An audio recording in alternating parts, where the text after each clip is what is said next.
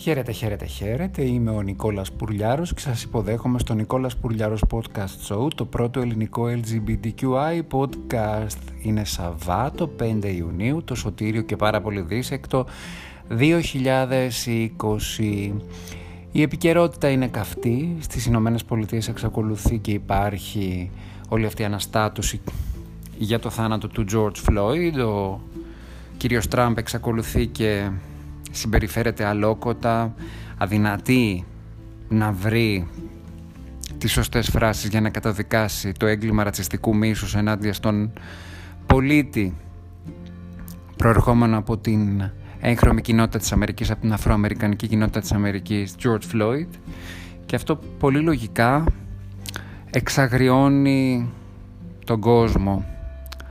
Δεν είμαι υπέρ όλων αυτών των εκτός ορίων δράσεων δεν είμαι υπέρ του να που βγαίνουν και σπάνε και καταστρέφουν και καταστρέφουν περιουσίες αλωνών και κλέβουν και δυστυχώς βλέπω ότι πηγαίνουν και κλέβουν προϊόντα από πολύ ακριβές φίρμες. Αυτό δεν τιμάει καθόλου, το έχω ξαναπεί τη μνήμη του George Floyd. Ο George Floyd δεν αγωνίστηκε για ακριβά αξεσουάρ σε οίκους μόδας της 5ης λεωφόρου των ΗΠΑ της, ε, της Νέας Υόρκης, με συγχωρείτε.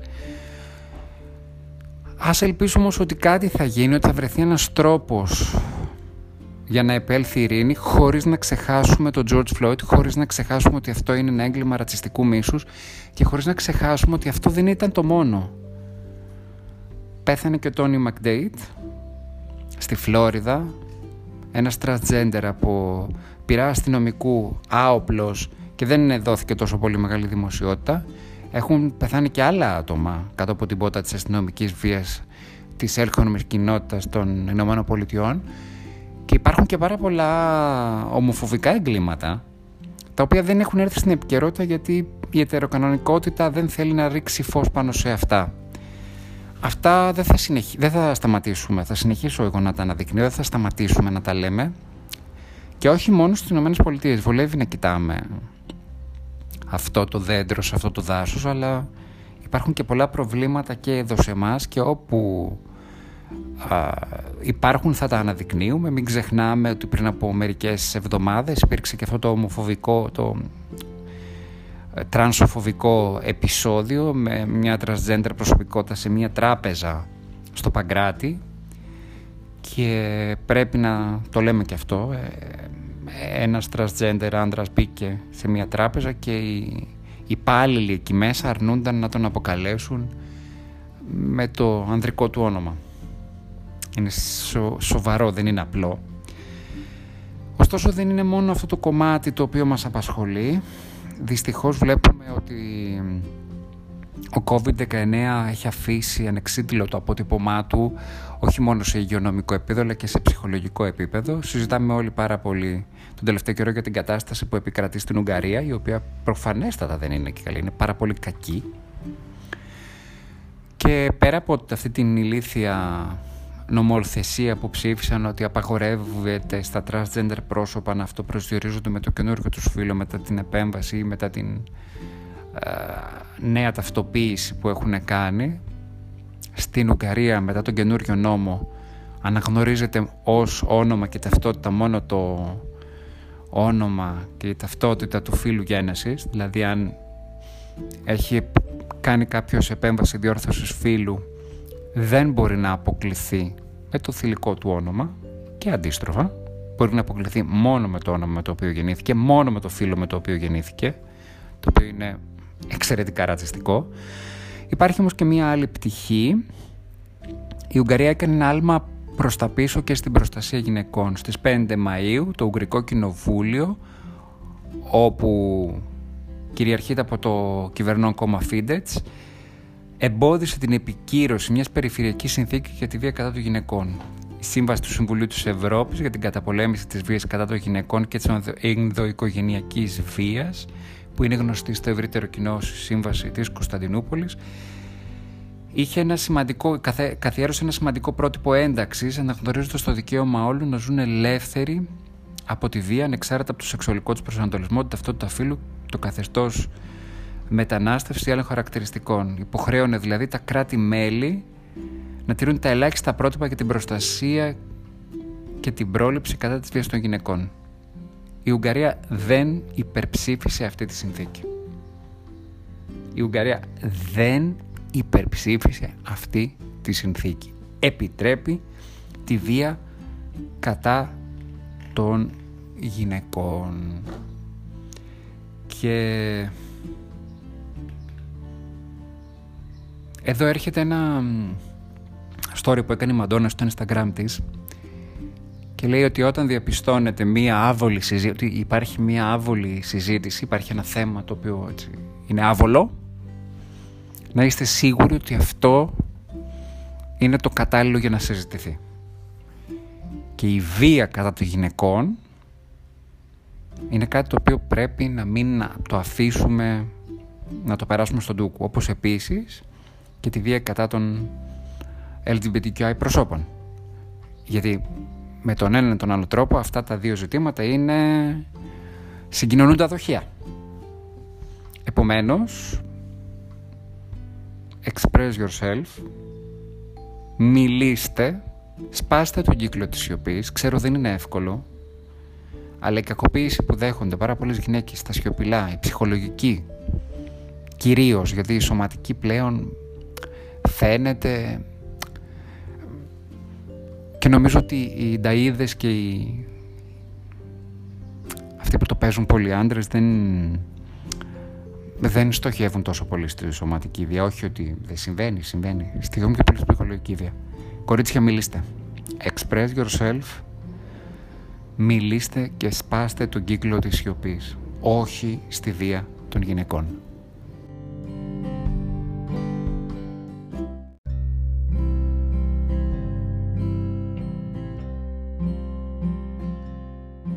Συνέντευξη στην Ellen DeGeneres έδωσε ο Άντερσον Κούπερ, ο γνωστός δημοσιογράφος του CNN, ο οποίος προφανέστατα αναφέρθηκε στην ιστορία του γιού του, του γιού που απέκτησε, τον οποίο βάφτισε με το όνομα White Morgan Cooper και εξήγησε ότι τα πρώτα ονόματα του White Morgan είναι σημαντικά ονόματα για τη ζωή του, ο αδερφός του και ο πατέρας του. Μίλησε για πόσο όμορφο πράγμα είναι το ότι καταφέρνει στα 50 7 του 58 του να γίνει γονέας και να ζήσει αυτή την ευλογία του να έχει παιδί.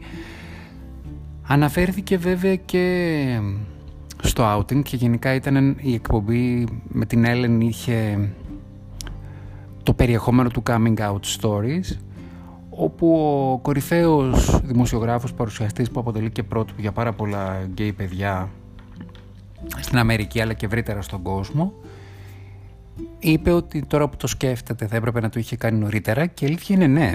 Ο Άντερσον δεν είχε κανέναν ανάγκη, είχε μια στρωμένη καλά καριέρα και θα μπορούσε να είχε βοηθήσει αν το είχε κάνει νωρίτερα. Δεν το λέω ως κριτική. Αντιλαμβάνομαι γιατί κάποιος καθυστερεί και εγώ καθυστέρησα, δεν τα είπα πολύ γρήγορα. Αλλά αυτός ήταν σε μια θέση ευθύνης και ισχύως και θα μπορούσε να είχε κάνει πολλά.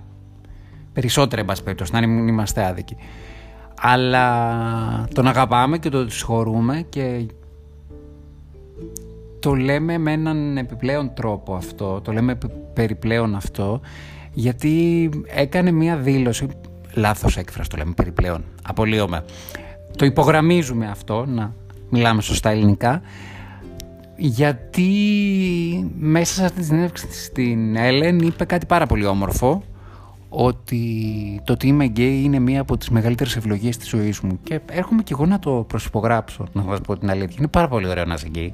Πάρα πολύ ωραίο. Όχι μόνο γιατί γκέι σημαίνει χαρούμενος, πως το εκλαμβάνουν ορισμένοι, αλλά γιατί διαπιστώνεις ότι έχεις τη δυνατότητα να εκφράζεσαι πολύ πιο ανοιχτόκαρδα, παιδιά κάποια στιγμή πέφτουν τα πρότυπα της πατριαρχίας και της ετεροκανονικότητας και του πώς πρέπει να συμπεριφέρεσαι σαν ένας σωστός άντρας. Οπότε αυτό που ονομάζουν το σωστό αρσενικό στην ε, πατριαρχική κοινωνία της ετεροκανονικότητας. Είναι πάρα πολύ ωραίο πράγμα να, να μπορείς να εκφραστείς, να βγάλεις έξω πράγματα, συναισθήματα, να πεις ότι είμαι και εγώ ένας κανονικός άνθρωπος που νιώθει, που πονάει, που θέλει και φεύγεις ρε παιδί μου από την ξύλινη τη σιδερένια εικόνα, το σιδερένιο πρότυπο του κυριαρχικού αρσενικού που έχουμε ζήσει.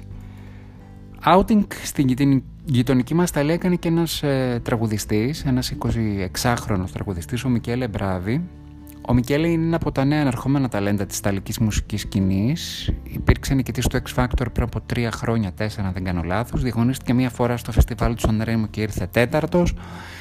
Διαγωνίστηκε άλλη μία φορά βοηθώντας την Αναλίζα Σκαρόνε στα ντουέτα, ντουέτο που κάνουν και πραγματικά μας έδειξε ότι είναι πάρα πολύ ωραία η φωνή του. Ο Μικέλ πέρασε μια σκοτεινή περίοδο στη ζωή του πρόσφατα, είχε εμπλακεί σε ένα ατύχημα, του στήχησε πάρα πολύ, πήγε να του στοιχήσει και την καριέρα του, ενώ αυτοκινητιστικό ατύχημα, το ξεπέρασε, επανέκαμψε και κατάλαβε ότι η μαύρη ψυχολογική του κατάσταση, όχι μόνο γιατί από αυτό στον οποίο είναι πλάκη, είχε να κάνει με το γεγονός ότι δεν ένιωθε και ο ίδιος άνετα και καλά με τον εαυτό του. Πρόσφατα λοιπόν έκανε outing, είπε στον κόσμο ότι είναι ομοφυλόφιλος και δεν είναι παράδοξο. Στην Ιταλία είναι ο τρίτος κατά σειρά μεγάλος αστέρας με πολλές πωλήσεις από την pop μουσική, ο οποίος βγαίνει και λέει είμαι γκέι, μετά τον Τιτσιάνο Φέρο και τον Μάρκο Κάρτα. Ο Τιτσιάνο Φέρο είναι ο νέος έρος Ραματσότη, λένε. Έχει συγκλονιστικές πωλήσεις. Έχει παντρευτεί με τον φίλο του, τον Βίκτορ. Θα, θα κάνουμε άλλη εκπομπή για τον Τιτσιάνο. Πρόσφατα έκανε και μια συνέντευξη με τη Λίγη την Κάγα. Έχω να σας πω πολλά γι' αυτό. Ο Μάρκο Κάρτα υπήρξε νικητής του μεγαλύτερου talent show της Ιταλίας, το Αμίτσι, αλλά και νίκησε και το φεστιβάλ του Σανρέμο. Έρχεται και στην Ελλάδα τακτικά, πηγαίνει με τον σύντροφό του στη Μύκονο. Θα κάνουμε άλλο, άλλη αναφορά στο Μάρκο Κάρτα. Επιστρέφω στο Μικέλε, Μπρε, Μικέλε Μπρε, Μπράβη. Μ' αρέσει που είμαι και καθηγητής Ιταλικός και μπερδεύω και τις, ε, τα επώνυμα κάποιες φορές. Μικέλε Μπράβη, ο οποίος ε, εξήγησε το coming out story του με μία ανάρτηση. Σας το μεταφράζω αυτή τη στιγμή απευθείας από τα Ιταλικά στα Ελληνικά. Οπότε, αν κάνω κανένα λάθος, συγχωρέστε με. Σήμερα έχω κάνει αρκετά λάθη, οπότε με συγχωρείτε γενικώς. Λοιπόν, τι είπε ο Μικέλε Μπράβη, Μπράβη για να εξηγήσει το coming out story του σε μία ανάρτηση που έκανε στο διαδίκτυο, στα social media. Ήξερα να κρύβω την αγάπη στο κεφάλι μου με τα χέ... μάλλον ήξερα να κρύβω την αγάπη μέσα μου βάζοντας τα δάχτυλά μου στο κεφάλι. Τη στιγμή που διαπίστωσα ποιος ήμουν ήταν η στιγμή που άρχισα να κρύβομαι. Το πρώτο φιλί, η πρώτη φορά στο κρεβάτι, γυμνός κάτω από ε, την κουβέρτα. Τόσα πολλά συναισθήματα κρυμμένα. Θυμάμαι μία φωνή. Θυμάμαι την πρώτη φορά. Θυμάμαι την πρώτη φορά που το στόμα μου συνάντησε το στόμα ενός άλλου, συντρό, ενός άλλου αγοριού, εννοεί του συντρόφου του. Και αυτή η φωνή άρχισε να ε, μπαίνει, να κυριαρχεί μέσα στο μυαλό μου. Ήταν κάτι πάρα πολύ λάθος, ήταν κάτι πάρα πολύ λάθος. Υπήρχε πάρα πολύ φόβος στο πρώτο φιλί. Υπήρχε πάρα, πάρα πολύς φόβος, αλλά θυμάμαι τη γλύκα. Υπήρχε πάρα πολύ θόρυβος σε εκείνο το πρώτο φιλί στα χείλη που άγγιζα. Και αυτή η φωνή, εννοεί ότι αυτή η φωνή που του έλεγε ότι δεν είναι σωστό αυτό το οποίο κάνεις, με ταλαιπώρησε για πάρα πολύ καιρό. Ακόμη και όταν τραγουδούσα, με πίεζε. Δεν μπορούσα να βγάλω μέσα μου το συνέστημα το οποίο ήθελα να μεταφέρω στον κόσμο. Έπρεπε να τραγουδώ είσαι όμορφη και όχι όμορφος, είσαι απομα... απομακρυσμένη ενώ ήθελα να πω απομακρυσμένος, είσαι... Και ένιωθα την ανάγκη να τα αλλάξω, να τα πω έτσι όπως ήθελα, να τα πω όπως στο γένος το οποίο ήθελα. Αυτό εννοεί ο Μικέλε Μπράβη. Και να του πούμε εμείς ένα μπράβο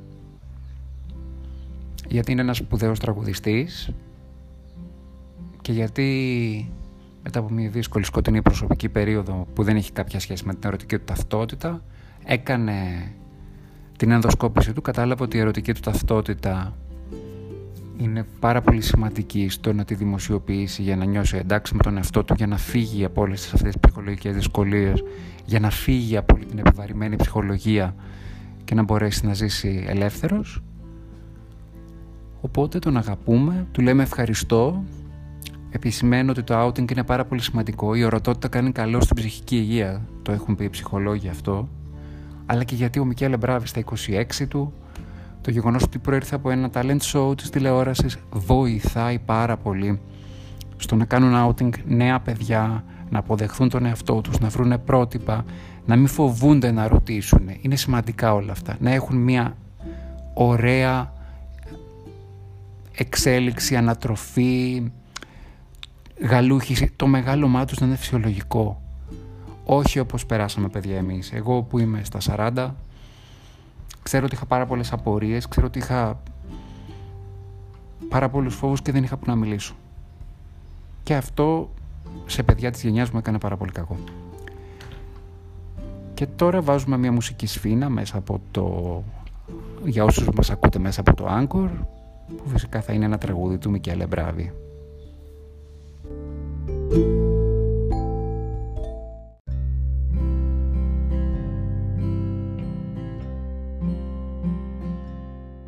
Καλά γελάω πάρα πολύ με τον εαυτό μου όταν ε, έχω ήδη φτιάξει τη σκαλέτα του επεισοδίου και υπογραμμίζω να θυμηθώ να πω αυτό και τελικά όταν ξεκινάω τα όν μου η σκέψη μου είναι τόσο μεγάλη, δεδαλώδη, μακροπερίοδος ο λόγος μου και ε, χάνω τον προσανατολισμό μου και καταλήγω να λέω άλλα πράγματα. Είναι λίγο σαν την ψυχοθεραπεία να ξέρετε αυτό. Όταν κάνει κάποιος ψυχοθεραπεία λέει θα πάω να πω αυτό και καταλήγει και λέει άλλα. Ήθελα να πω σε σχέση με τον Μικέλε Μπράβη ε, ότι είχε πει, ο λόγος για τον οποίο ήθελα κατά κύριο λόγο να τον αναφέρω είναι ότι ήταν η συγκλονιστική δήλωσή του ότι η ομοφοβία είναι βλασφημία. Η ομοφοβία είναι βλασφημία. Το βρήκα συγκλονιστικό. Και ο Μικέλε πραγματικά το είπε και το αποτύπωσε με έναν πάρα πολύ ωραίο τρόπο και προσωπικά νιώθω την ανάγκη ως περήφανος ομοφυλόφιλος άνδρας να του πω ευχαριστώ για αυτή τη δήλωση. Ξέρεις, καμιά φορά νομίζουμε ότι τα έχουμε πει όλα και έρχεται μια απλή φράση. Ξέρεις, και ειδικά όταν προσπαθείς, έχεις καλή σχέση με το λόγο, ψάχνεις να βρεις πώς να τα πεις σωστά. Εγώ το ψάχνω αρκετά με το λόγο πώς προσπαθώ να τα κάνω περισσότερο εύληπτα για κάποιον ο οποίος δεν έχει επαφή, δεν καταλαβαίνει, μπορεί να έχει πεπαλαιωμένες αντιλήψεις, αλλά τελικά έρχεται ένας άλλος άνθρωπος με μια, ένα άλλο σκεπτικό και σε μια άλλη γλώσσα προκειμένου και σου λέει λομοφόμπια εμπαστέμια. Και το είπα και στην Ιταλική γλώσσα που μου αρέσει πάρα πολύ και την αγαπώ και τη διδάσκω. Λομοφόμπια εμπαστήμια η ομοφοβία είναι βλασφημία. Οπότε μην το ξεχάσουμε και αυτό. Το λέω στον εαυτό μου. Περνάμε σε κάτι διαφορετικό. Πριν από μερικές ημέρες είδα στο διαδίκτυο ότι ακυρώνεται η πορεία υπερηφάνειας που επρόκειτο να γίνει στην Κύπρο και είδα από το Accept LGBTQI Cyprus, το οποίο το ακολουθώ, φιλιά στους αδερφούς μας Κύπριους.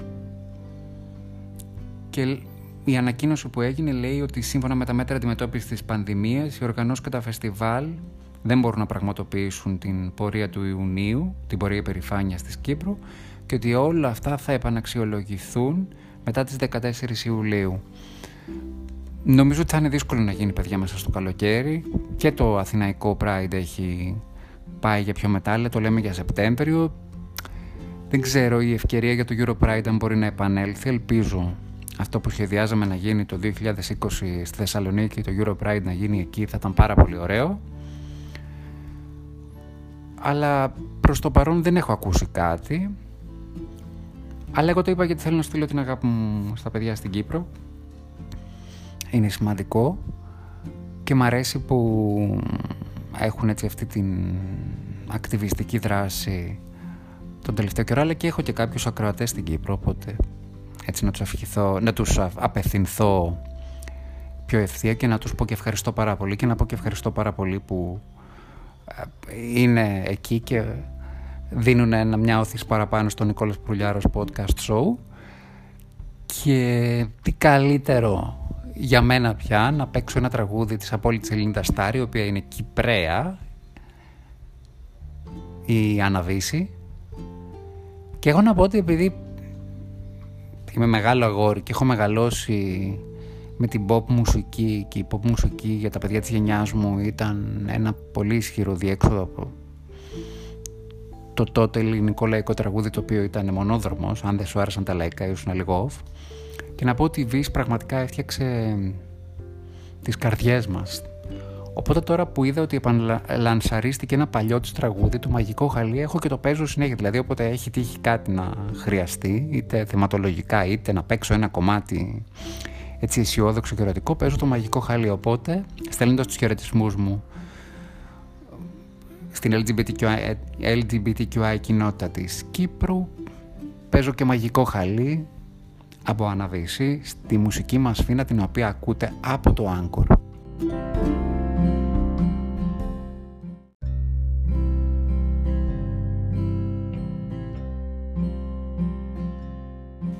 Μου λένε κατά καιρούς διάφοροι φίλοι ότι βγαίνω πάρα πολύ σοβαρός στην εκπομπή, ότι έχω έτσι έναν λόγο λίγο πιο ακαδημαϊκό ίσως να μην ταιριάζει σε έναν περήφανο ομοφιλόφιλο άνδρα ή σε ένα LGBTQI podcast και ότι έχω έτσι, δεν έχω κάνει χιούμορ, δεν έχω παίξει ένα πιο ψυχαγωγικό θέμα, ότι έχω ασχοληθεί με την ομοφοβία, με την τρανσοφοβία, ότι έχω καυτηριάσει διάφορα πράγματα, έχω αναφέρει ψυχολογικά ζητήματα, έχω μιλήσει για την ενσυναίσθηση, έχω μιλήσει και έψαχνα να σου πω την αλήθεια να βρω ένα έτσι λίγο πιο χαρούμενο θέμα γιατί θα ήθελα να κλείσω τη σημερινή εκπομπή με αυτό. Βρήκα λοιπόν μια έρευνα η οποία στην αρχή μου φάνηκε λίγο αστεία αλλά τελικά κατάλαβα ότι έχει βάση οπότε μάλλον θα τη φέρω στα δικά μέτρα και μάλλον θα, θα το κοιτάξουμε και αυτό λίγο σοβαρά. Μια έρευνα λοιπόν λέει ότι ε, όλοι μας αλλά και τα LGBTQI πρόσωπα έχουν καλύτερη σεξουαλική ζωή όταν έχουν περιποιημένες τις ε, ζώνες οικειότητας στο σώμα τους. Όταν ας πούμε έχουν μια καλή αποτρίχωση, να το πω έτσι λίγο πιο... Ότι γενικώς πρέπει να υπάρχει μια μεγαλύτερη φροντίδα στην λεγόμενη περιοχή του μπικίνι, αλλά αυτό ισχύει και για όλους τους ε, ανθρώπους. Ε, και ότι αυτό, η, η μελέτη ήταν πολύ ενδιαφέρουσα, είχε επιστημονικά στοιχεία, δεν ήταν μια βλακεία που την ανέφερε κάποιος για να την αναφέρει τονίζοντας ότι αυτό το πράγμα σου δίνει μια αυτοπεποίθηση και ότι μπορείς να διεκδικήσεις πολύ περισσότερα πράγματα στην ερωτική σου επαφή.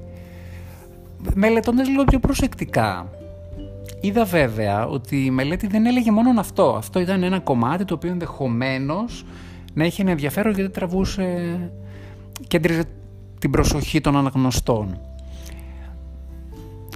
Το άλλο κομμάτι της έρευνας της ίδιας λέει ότι είχε σημασία το πόσο άνετα νιώθεις. Δηλαδή το να πάει να κάνεις καλοπισμό είναι το ένα κομμάτι, το άλλο κομμάτι έχει να κάνει με το πόσο άνετα νιώθεις με αυτόν με τον οποίο πρόκειται να κάνεις έρωτα. Και η έρευνα έλεγε ότι το να πας να κάνεις τον καλοπισμό δεν σου εξασφαλίζει απαραίτητος τη μεγαλύτερη άνεση ή την καλύτερη σεξουαλική ζωή έτσι. Ότι είναι δύο συγκοινωνούντα δοχεία ότι ο καλοπισμός είναι το ένα κομμάτι και το άλλο κομμάτι είναι η ψυχική απελευθέρωση και έχει να κάνει με το ποιος είσαι εσύ και ποιος είναι ο άλλος με τον οποίο θα μοιραστείς αυτό το κάτι πολύ προσωπικό, αυτή την ψυχική και σωματική επαφή.